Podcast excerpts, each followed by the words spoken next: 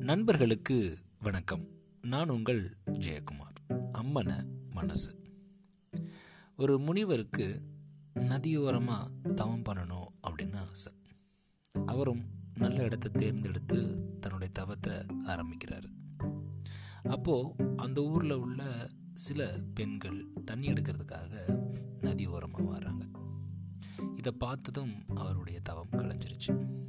உடனே அடுத்த நாள் கண்ணை கட்டிட்டாரு. அதே மாதிரி அடுத்த நாள் அந்த பெண்கள் அங்கே தண்ணி எடுக்க வராங்க. இந்த வட்டம் அவங்களுடைய பேச்சு சத்தம் கொளிச்சு சத்தம் இவருடைய காதில் உள்ளது தவம் மறுபடியும் கலைஞ்சிருச்சு. உடனே அவர் கண்ணையும் காதையும் புத்திடுறாரு. மறுநாள் அதே பெண்கள் வராங்க. ஆனால் இந்த வட்டம் அவங்களுடைய மல்லிகை பூ வாடை அவருடைய தவத்தை கலைச்சிருது. ஸோ முனிவர் என்ன பண்ணிட்டாரு? கண் காது மூக்கு எல்லாத்தையுமே நல்லா கவர் பண்ணிட்டார். அடுத்த நாள் தவம் பண்ணிகிட்டே இருக்கிறாரு.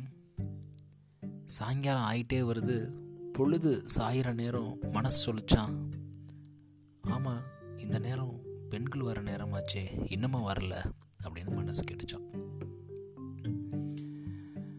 என்னதான் நம்ம ஐம்புலங்களை அடக்கணும்னு நினச்சாலும் மனசு இருக்குது பார்த்தீங்களா அது அம்மன மனசு அப்படின்றத அப்பப்போ அது வெளிப்படுத்திட்டே தான் இருக்குது ஐயன் வள்ளுவர் ரொம்ப அழகாக சொல்கிறாரு நிலையின் தெரியாது அடங்கியான் தோற்றம் மழையினும் மான பெரிது அப்படின்னு சொல்லிட்டு.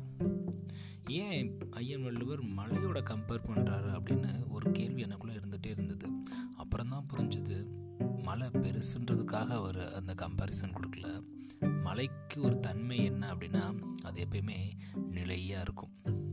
அப்போது நாமளும் நம்மளுடைய மனதை நிலைத்த தன்மையுடன் இருக்கிற மாதிரி பார்த்துக்கிட்டோம் அப்படின்னா நாம் மலையை விட பெரியவங்க அப்படின்னு வள்ளுவர் சொல்கிறார் அப்போ இப்படிப்பட்ட மனசு அப்பப்போ நிர்வாணமாக தான் இருக்குது அந்த அம்மன மனசுக்கு நாம் நல்ல புதுச்சட்டை போட்டு அதை நல்ல சீவி சிங்காரிச்சு பார்த்துக்கிட்டோம் அப்படின்னா அது ரொம்பவே நல்லா இருக்கும்.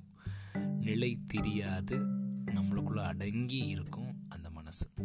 ஸோ யார் இந்த மனதை அடக்கி ஆள்றாங்களோ அவங்க உலகத்தில் பெற வேண்டிய அனைத்து வெற்றிகளையும் பெறுவாங்க அப்படின்றதுல எல்லளவும் எந்த சந்தேகமும் கிடையாது. நன்றி நண்பர்களே மீண்டும் நாளை இன்னொரு பதிவில் உங்களை சந்திக்கிறேன்.